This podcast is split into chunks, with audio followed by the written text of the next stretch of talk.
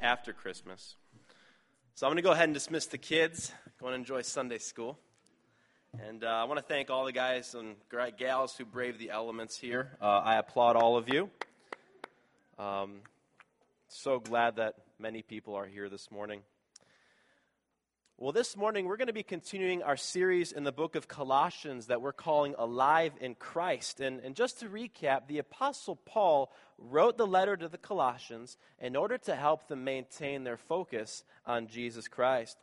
And as we'll see a, bit, a little bit later in this letter, Paul sees some tendencies within the Colossian church that may lead them off track spiritually.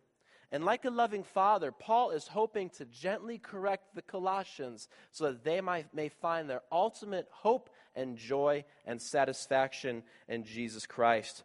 So uh, we'll be starting in Colossians chapter 1, verse, th- verse 15. So if you want to turn with me there, I'd greatly appreciate it. Last Sunday evening, I was out for a stroll with my wife, um, braving the elements. And we decided to walk by a movie store and rent a movie. Uh, so we rented a movie that, uh, that truly inspired me. And I've seen a lot of movies, I've seen many movies, in fact. But this particular movie was an achievement in filmmaking. It was a movie that made every single movie that I'd ever seen in my life look like child's play.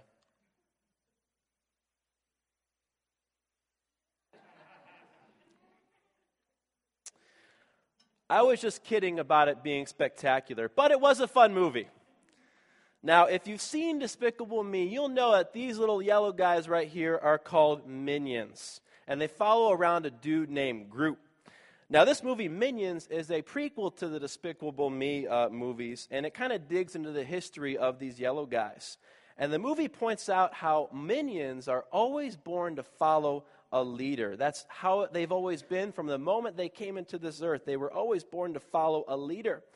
And the movie goes, uh, goes on to explain that the minions had many leaders throughout their history. They followed cavemen, they followed dinosaurs, they followed Napoleon. But when they don't have someone to follow, they become aimless and depressed. They don't know what to do with themselves, so they decide to send a few minions out to go find them a leader. Now, it's a pretty fun movie, so I recommend you go and see it. But the analogy here, I think, is crystal clear. Unless we look to Jesus Christ as our ultimate leader, we're going to be dissatisfied and aimless, and we won't find any joy in anything else. And that's what our passage here today challenges us to do to worship and to magnify the King and Creator of the universe who holds all things together and reigns over our hearts. So let me set up this text for you. As I mentioned last week, the Apostle Paul is impressed with the Colossians. He loves that they love their fellows and brothers and sisters in Christ. He loves that they're keeping to the faith. He loves that the gospel is growing among them. But he sees some tendencies within this body of believers that could derail them from their ultimate worship of Jesus Christ. And what's interesting is that we have no idea what Paul is trying to correct here. And scholars have pored over this letter for thousands of years to find out exactly what Paul's trying to correct, and they can't seem to find an answer. And most often, if you were to read books about Colossians, people most often refer to it as the Colossian heresy. Now, I personally think that the Colossian heresy is most likely a bunch of different wrong ideas about who Jesus really is. And it's leading the Colossians to have a worship problem. In other words, the Colossians didn't have their Christology right. And the text that we'll be looking at today is known as the Christ hymn of Colossians because in the Greek language it's beautiful, it's rich, it's poetic. And Paul points to Christ's kingship over the world and over the church and describes what Jesus does and who he is and what he means to us. And he's trying to enable the Colossians to get back on track to find their ultimate hope and joy and satisfaction in King Jesus. That's my goal today. I want us to understand who Jesus Christ really is so that we can put him first in every single thing that we say and do. But before I get into the text, will you pray with me? Dear Heavenly Father, I thank you that we could come here together and worship together. I pray that you'll open our hearts and our minds to the different truths that you want us to learn this morning. We pray this in Christ's name, amen. So Colossians chapter 1 verse uh, 15 says this. Says the son is the image of the invisible God, the firstborn over all creation. Now, when Paul says that Jesus is the image of the invisible God, he's not saying that Jesus is somehow this human reflection of God himself. We know from the scriptures that Jesus Christ is God. John 1 1. In the beginning was the Word, the Word was with God, and the Word was God. John ten thirty. I and my Father are one. So, what is Paul getting at here? How can Jesus be a image of the invisible God? If you think back to Genesis chapter 1, when God created Adam in his own image, he gave him authority over all creation to subdue it, to cultivate it, to govern it. And in a sense, this is the kind of authority that God has given human beings in general.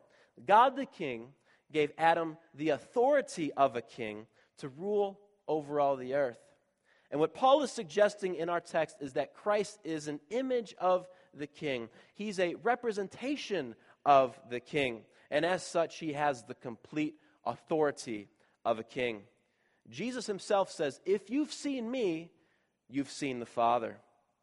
This leads us to the second part of the verse. It says that Jesus is the firstborn over all creation. Now, upon first glance, this, is, this can be just a little bit troubling because there are some folks out there who claim to be Christians and yet believe, based on this verse right here, that Jesus is just a really good human being who was born just like everybody else. But this completely misunderstands what Paul is trying to get at here. Because firstborn language in the ancient world was language that referred to royalty and it referred to kingship. It is language used to describe somebody's kingly authority. And you see that all throughout the Old Testament, kings are referred to as the firstborn. So, for Paul to designate Christ as the firstborn over all creation is to designate him as the total sovereign, the one who wields all the power, the king not only of Israel, but the king of the entire universe. Christ is God's royalty and possesses complete and total authority over all of creation. So, Jesus Christ is the King who has absolute, incomparable, and unequal authority over everything. And it's interesting how Paul fleshes this out in verse 16. He says, For in him all things were created, things in heaven and on earth, visible and invisible, whether thrones or powers or rulers or authorities. All things have been created through him and for him. So he's the image of the invisible God, the firstborn over all creation, and he ex- exercises a kingly function over all of creation. He has supremacy over the entire universe. But why? It's because he created the whole thing everything that we can see and everything that we can't. Everything came from him, and everything is for him. There is not a single atom or molecule in this entire creation or in your own body over which Christ does not have complete ownership. One of my favorite quotes of all time, and it's a quote that I have at the very end of all the emails I send, is from a guy named Abraham Kuyper. And it's this He says, There is not a square inch in the whole domain of our human existence over which Christ, who is sovereign over all, does not cry, Mine. Why is it his? Because he created everything. And that's exactly what Paul says here. He's the image of the invisible God, the firstborn over creation, and he created everything, and everything was made for his glory. Everything we see and everything that we don't testifies to his sovereign nature. You take all the creations that we're enthralled by the Horsehead Nebula, mountains, oceans, cornfields, if you're into that everything testifies to his handiwork. And as a result, it gives him all the glory. But not only that, Paul goes on to reiterate just how majestic and powerful Christ's reign over all of creation really is. He says this says he is before all things and in him all things hold together. He precedes everything and he holds everything together. I love it in John chapter 8 when Jesus is chatting with the Pharisees. And he says that Abraham longed to see me, and he rejoiced because he saw me. And the Pharisees are like, Bro, you're not even 50 years old yet. And Jesus says, I tell you the truth. Before Abraham was, I am. So the Pharisees, they pick up stones because they obviously understood in their hearts that this was truth. In John 1, says, In the beginning was the Word, and the Word was with God, and the Word was God. In John 1, verse 2 says, All things were made through him, and without him nothing was made that was made. He creates all things, he precedes all things. But not only that, he sustains all things, meaning he keeps everything together. It's exactly what it says in Hebrews chapter 1. It says, He is the one who upholds the entire universe. What's interesting is that he's majestic over all creation, he rules everything, he holds everything together, and yet he gets none of the credit. You just look at CNN, look at Fox News, BBC, whatever. Look at the people they name all the time. Barack Obama, Hillary Clinton, Donald Trump, Ted Cruz, Ben Carson, Taylor Swift. People that most people look to for leadership and people whom others admire.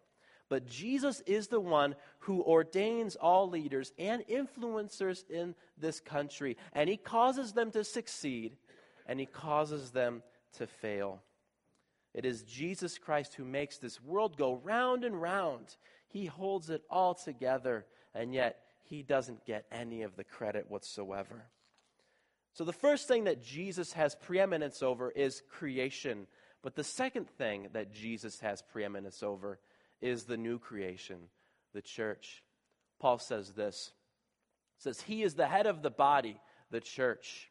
He is the beginning and the firstborn from among the dead, so that in everything he might have the supremacy. Jesus Christ is the source of life for the church universal. He is the authority in the church. We don't look to Muhammad. We don't look to Moses. We look to Jesus Christ. We don't look to Ben Espinoza or any other religious or political leader. We look to Jesus Christ alone. And I'm thankful that this is a church that for its entire history has looked to Jesus Christ alone. Jesus shows us a better way of living all throughout the Gospels. He shows compassion and mercy to people who are in need. He fights injustice and oppression. He gives his, up his life for his friends. But he also points the way to the truth, which is himself. And as the church, we are to be heralds of Christ's truth, that he reigns not only in the church, but over the entire creation as well. Christ alone is our head. He empowers us to live the Christian life, and He empowers us to reach out to our communities with love and with compassion and with mercy. He empowers us to seek justice for the oppressed and the marginalized and to proclaim the good news of Himself to a lost and dying world. If we don't have Christ, we have nothing, folks. No direction, no peace, no life. So, not only does Jesus Christ have supremacy over the created order, he has supremacy over the new creational reality, which is called the church. He's the beginning of the church. He is our founder. He is our model. He is our example. And he desires to be adored with every fiber of our beings. But not only this, he was the first one to be resurrected he demonstrates his power to us by conquering death through his resurrection. And we know that as Christians, we're going to receive these new incorruptible bodies at a time when God only knows. And these immortal bodies will be much like the one that Jesus had when he was raised from the dead. And it's in the power of his resurrection that Jesus proves his supremacy and his authority over everything, including death. Paul goes on to say this For God was pleased to have all his fullness dwell in him, and through him to reconcile to himself all things, whether things on earth or things in heaven, by making peace through his blood shed on the cross. Jesus is where we encounter God's presence. God chose Jesus Christ to be the place where he would manifest himself and express himself to us. And it is through Jesus that we experience the peace and the reconciliation of God through his blood on the cross. And in our day and age, isn't peace and reconciliation what we need the most? If you've been following the news, you see ISIS all over the place. You see persecution. You see execution of people who love Jesus all across the world. And some people say this is World War III happening right before our eyes. But we know that peace and reconciliation can only happen with Jesus Christ. We know that when all things are said and done on this earth, Jesus Christ Himself will come again and make all things right. There will be no more war, no more tears, no more suffering, no more false worship. When He comes, He will restore this broken creation back to Himself, and He will rightly sit on the throne where He belongs, and all of creation will bow the knee to Him. So Jesus has preeminence over all of creation, and he reigns over the church. But Paul moves on to say what this means for us exactly. He says, Once you were alienated from God and were enemies in your minds because of your evil behavior. But now he has reconciled you by Christ's physical body through death to present you holy in his sight, without blemish, and free from accusation. So, Jesus, who is the king of the entire universe, has paid the penalty for our sins so that we're empowered to do good things on this earth and spend eternity with him. Amen.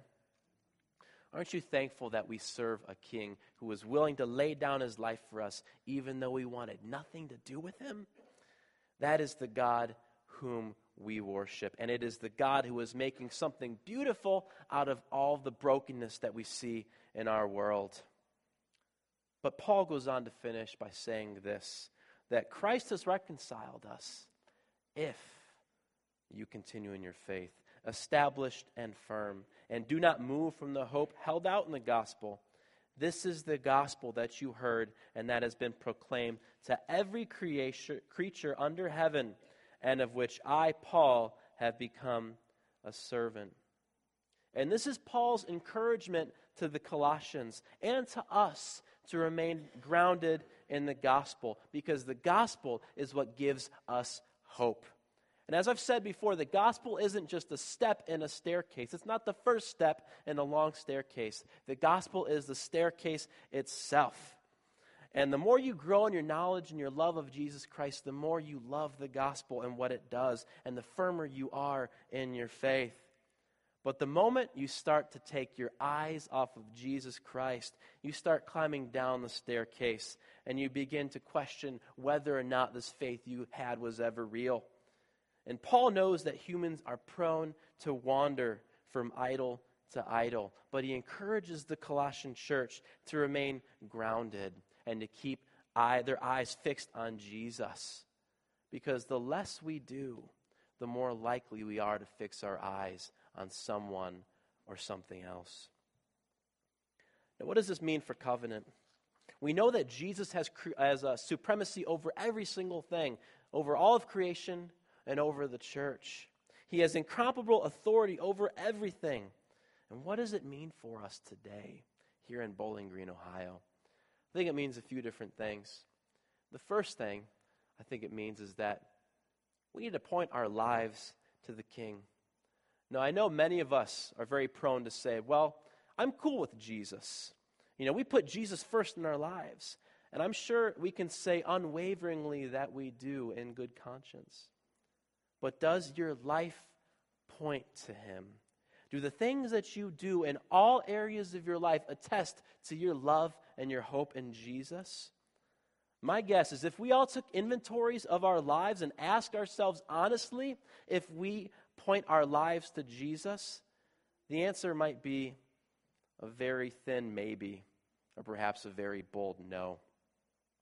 And that's not uncommon in the church. We're all works in progress. But as Christians, we're called to a life of putting Jesus first in every single thing that we do. And I want to challenge you this week. Wherever you go, whatever you do, ask yourself is what I'm doing pointing to Jesus? Now, if you're going to the store, and you're grabbing some laundry detergent, I'm not sure how that can point to Jesus. But the way you treat the guy who stole your parking spot, or the older lady who walks so slowly in front of you, does say something about the priorities of your life. So, with wherever you go, whatever you do, ask yourself Am I pointing the way to Jesus Christ for all to see? I think you'll be surprised. I think it also means here that we need to put our hope in the King. Now, I think this is where most of us fall short. It's easy for us to say that our hope is in Christ alone, but when it comes to putting our cards on the table, our hope may actually be in something or someone else. Now, again, you might be thinking, I, I do put my hope in Jesus Christ. What does that mean exactly? It means that when everything else in your life doesn't go the way that you desire, you cling to your hope that Jesus is going to make something beautiful out of all the brokenness. In other words, if all the good things in your life were slowly stripped away, how would you feel? If you lost your job, would you still put your hope in Christ? If something were to happen to your family, would you still put your hope in Christ? If something happened to your health, would you still put your hope in Christ? It's the story of Job. And this is where idolatry comes in. And idolatry means worshiping something that is not Jesus Christ. And the way you can tell that you're idolizing something is by assessing your life and finding out where your ultimate hope and joy comes from. And chances are, if that thing that gives you hope and joy was taken away, how would you feel? If you lost your job, would you feel miserable because that was your idol? Or if something else happened, would you feel horrible because that was what you were worshiping? So we can say with our mouths that we put our hope in Jesus Christ alone, the King of the universe. But is he really the King of our hearts? It takes some serious self assessment on our parts because it's so easy for us to follow other things. And like I said, we're all works in progress, but Christ has called us to put him first in everything that we do. Amen? I think this passage also means that we need to proclaim the goodness of the King. We know that Jesus Christ created everything. We know that life comes from Him and Him alone. And as a church, it is our responsibility to be heralds of Christ's reign over the, over the entire creation. But what does that mean? How can we do this? We reach out to our neighbors, to our families, and our friends. We're examples of how following Christ is life giving and hope giving. This doesn't mean that we're going to go door to door preaching at our neighbors or whatever, but rather that the gospel should so consume our hearts that we cannot help talk about Jesus in everything that we do or model Jesus in everything in our daily lives. Here at Covenant, we talk a lot about living on mission, and that's great. But living on mission can't be the sole focus of your life. Jesus is. And the more you love Jesus, you trust in Him, you put your hope in Him, the more likely you are to share Jesus with everybody around you. So as you go about your week, ask yourself this Is Jesus the King of my heart? Because if He's not, then He needs to be. Because you will find no satisfaction apart from Him because he is the one who has given us new life through his death on the cross. And that's what we celebrate this morning. We celebrate that the king has laid down his life so that we can have life abundant and eternal. We celebrate that all of our sin and all of our brokenness are, is taken care of by his death. And we celebrate that we no longer live in the kingdom of darkness, but we live in the kingdom of light through his death on the cross. When we take communion, we celebrate all that the King has done, is doing, and will do for us. So I'm going to invite the worship team up here. And as we begin to worship together, I'd encourage you to come up here, take a piece of bread that represents his broken body, dip it into the cup that represents his shed blood, and remember who Jesus is. And if you're led, I'd encourage you to come here to the front and pray because we all need to put the King first in our lives. Will you stand with me as I pray?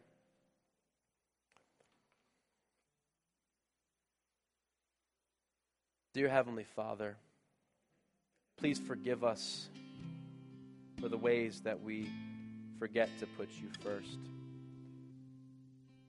I pray that as we worship together, as we take communion, that you'll open our hearts to you even more.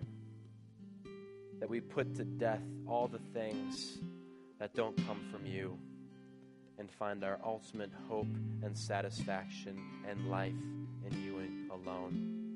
As we go throughout our week, Lord, help us to know you, the King, and make you known. Proclaiming your reign over this entire creation, proclaiming your reign over this entire church, and proclaiming your reign over our hearts, Lord. Help us to be heralds of your kingship over all of this creation, Lord.